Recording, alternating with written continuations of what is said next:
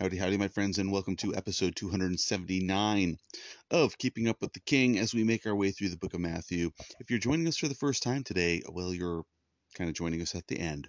Um, so, hey, I would encourage you go back to the beginning, 278 episodes back, and uh, start at the beginning because the book of Matthew was written in the order it was written in for the reason um, for the reasons that the author wrote it. Uh, as we've mentioned many times throughout the book of Matthew, as we've done the study that Matthew is a Jew writing to the Jews about the King of the Jews, and an unexpected king at that. And so, um, again, kind of understanding the context, understanding those those key points that the author is making, I think, is important. And and there's things that that play into what we see here at the end that tie into things that happened at the beginning, uh, as um, narratives often do. There's those those uh, those uh, those uh, points that were or those uh, points that he's making at the end, things that are are going to be spoken about in the final verses that uh, are things that happen uh,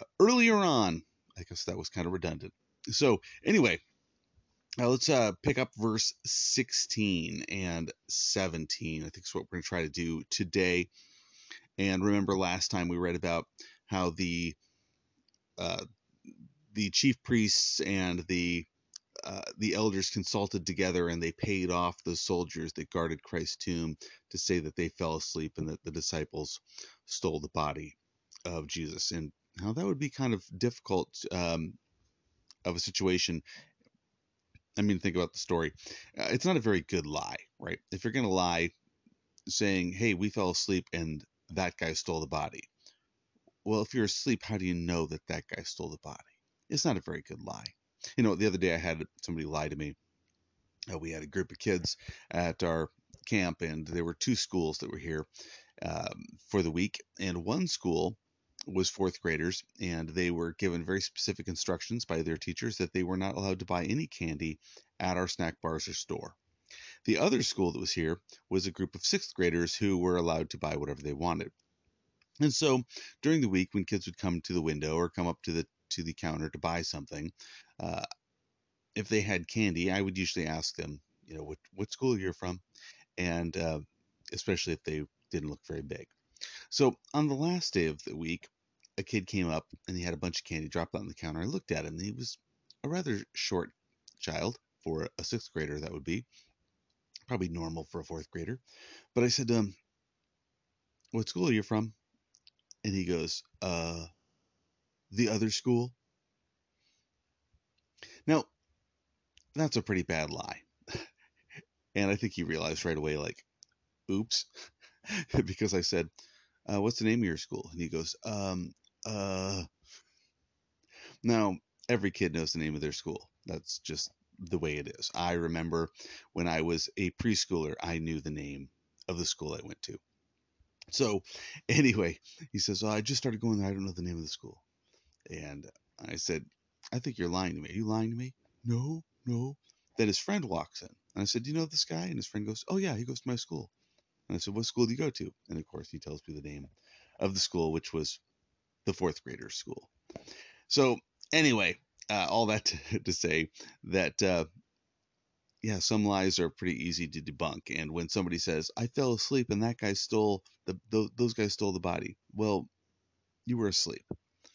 And when somebody robs you when you're asleep, you're gonna have to make a pretty big assumption to know who it was that robbed you. And of course, that's maybe what they decided. Like, oh, well, it's a logical assumption, or whatever. But that's where we left off last time. So this is then um, kind of go again. This ties back to uh, what Jesus said to the women at at um, at the tomb, where he says, "Do not be afraid. Go and tell my brethren to go to Galilee, and there they will see me." Now, if you are familiar with the um, the resurrection of Jesus from the different gospels, you know that there's different details told in each one. And again, this is one of those things that sometimes bothers people because they go, well, how come Matthew doesn't talk about Peter and John running to the tomb? How come Matthew doesn't talk about this and that? And we don't really know why. It just wasn't what he felt was important uh, for the points in the narrative that he was sharing. Uh, as John points out in his gospel, like he couldn't say everything that Jesus did. He, he couldn't share everything. Uh, you know, and he, he goes on to say, you know, if, if everything that he did was written down, all the books in the world couldn't hold it. But uh, we're not, you know, we're not told by Matthew. I, I left out a bunch of details here because uh, these are the reasons. We, he just goes and he talks about what he deems is necessary to talk about. So he skips ahead then to where the disciples, it says, Then the eleven disciples went away into Galilee, to the mountain which Jesus had appointed for them. When they saw him, they worshipped him, but some doubted. Now this is this is kind of tricky because there are those that are going to say, well, it's talking about the eleven disciples went into Galilee to the mountain which Jesus was appointed to them. So Jesus said, "Me, you know, go to this place." So they go, and some of them doubted, and so some believe that this is talking about Thomas because you know, there's that the story where Thomas doubts you know, when the resurrection of Jesus. But but that that happens prior to Galilee, so there there that doesn't seem to fit really well. Um, there are others that say what this is talking about is that the eleven went into Galilee, uh, but also there are other disciples that go because uh, it talks about in the book of Acts that Jesus appeared to uh, 500 people. Oh, I'm sorry, not not Acts, uh, First Corinthians rather, but nonetheless, uh, this is something that that um, that many people believe that this is what he's talking about. That this is that that point in time where Jesus appeared to 500, and and out of that group, some doubted. Now, what what I take um, from this, or what I what I was thinking about when I read this, was that you know a lot of people say, well, if I just if I could just see Jesus, if I just had an experience with him, then I would believe. You know, then I could believe it. But I have all these doubts. I have all these doubts. And so this because I've thought that way before. I remember thinking that way in my younger years. And and I guess what what I come back to on this one is, you know, even those who did see him resurrected, some of them doubted. And so what what do we do with that? Well, I was reminded of of um, Mark chapter 9. And in Mark chapter 9, um, there's a, just this great story that I'll just read it to you. Verse 21. Um, actually, back up a little bit. Uh, verse 20 of Mark chapter 9. It says, Then they brought to Jesus, uh, oh, sorry. um, I, guess I better back up a little bit more. um, verse 17 says, Then one in the crowd answered and said, Teacher, I brought you my son who has a mute spirit and whenever it seizes him, it throws him down. He foams at the mouth, gnashes his teeth, and becomes rigid. So I spoke to your disciples that they should cast it out, but they could not. And he answered him and said, O faithless generation, how long shall I be with you? How long shall I bear with you? Bring him to me. Then they brought him to Jesus. And when he saw him, immediately the spirit convulsed him, and he fell to the ground and wallowed, foaming at the mouth. So Jesus asked his father, How long has this been happening? And he said, From childhood. And often he has thrown himself both into the fire and into the water to destroy him. But if you can do anything, have compassion on us and help him. And Jesus said to him, If you can believe, all things are possible to him who believes. Immediately the father of the child cried out with tears, Lord, I believe.